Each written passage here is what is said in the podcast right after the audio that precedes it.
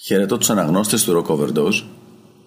Σήμερα έχουμε μία ερώτηση από το φίλο μας τον Νίκο Λιβαδά, ο οποίος ρωτάει «Ιωάννη, έχω διαβάσει ότι όταν ήσουν μικρός έπαιζες μέχρι 14 ώρες την ημέρα και έχω διαβάσει για άλλους κιθαριστές ότι παίζανε από 6-7 μέχρι και 18 ώρες την ημέρα.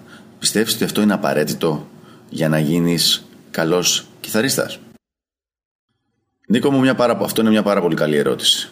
Και μάλιστα ήταν ένα θέμα το οποίο με είχε απασχολήσει αρκετά τον καιρό που μελετούσα πολύ και μάθαινα. Όταν ήμουν δηλαδή γύρω στα 18, 19, 20 σε εκείνες τις ηλικίες. Και είχα προσπαθήσει να το ψάξω όσο δυνατόν περισσότερο. Η αλήθεια είναι ότι όταν είχα πάει στην Αμερική για να σπουδάσω στο GIT, είχα προσπαθήσει να βρω τους ε, μεγαλύτερους και τους πιο γνωστούς κιθαρίστες και να μπορέσω τουλάχιστον να τους κάνω μερικές ερωτήσεις ώστε να δω ποιοι ήταν κατά κάποιο τρόπο οι μηχανισμοί επιτυχίας που είχαν αυτοί οι άνθρωποι. Και για να είμαι ειλικρινής, πιστεύω ότι τα κατάφερα σε αυτό. Δηλαδή, βρήκα όλους ουσιαστικά τους κιθαρίστες εκείνης της εποχής, μιλάμε για τέλος της δεκαετίας του 90 τώρα, με εξαίρεση τον Ινβε Μάλμστιν και τον Τζόσα Τριάνι, τους οποίους δεν κατάφερα ποτέ να τους ε, μιλήσω από κοντά και να κάνουμε κάποιο interview ή κάτι τέτοιο, τους άλλους που είχα στη λίστα μου τους βρήκα.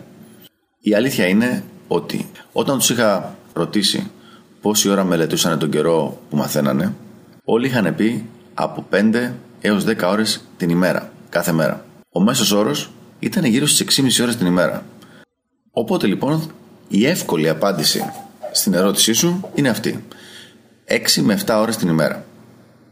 Αλλά θα μου επιτρέψεις να το πάμε ένα, ένα βηματάκι παραπέρα το όλο θέμα και να βάλουμε κάποιες μεταβλητές, τις οποίες ε, συνήθως ποτέ δεν μετράμε ως Έλληνες.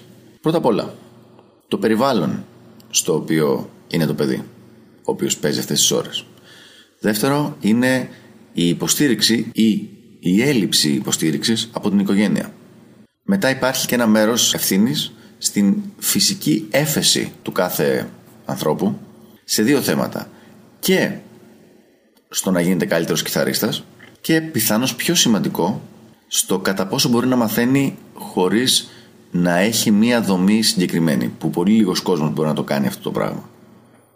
Επίσης κατά πόσο έχει ή όχι πρόσβαση σε καθηγητή και μετά αν ο καθηγητής τον οποίο έχει πρόσβαση είναι απλά ένας τύπος που παίζει λίγο καλή κιθαρά και κάθονται και πίνουν καφεδάκι μαζί και λένε τα νέα τους και που και που δείχνει και ο καθηγητής στο μαθητή κάνει ένα leak ή είναι κάποιος επαγγελματίας καθηγητής, ο οποίος έχει πραγματικά αναλύσει το τι χρειάζεται ο μαθητής και το έχει κόψει σε μικρά κομματάκια και του το δίνει κάθε φορά που έρχεται για μάθημα.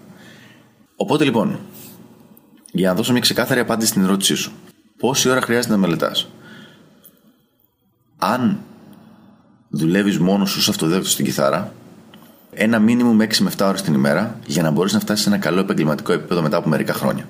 Αν μπορείς και δουλεύεις με κάποιον καθηγητή, ο χρόνος αυτός σίγουρα μπορεί να πέσει στη μέση ή μπορείς άμα τον κρατήσεις τον ίδιο να βελτιώνεις με τους διπλάσιου ρυθμούς. Ελπίζω να βοήθησα. Αυτά από μένα για αυτή τη βδομάδα. Τα λέμε σε λίγες μέρες πάλι. Γεια χαρά.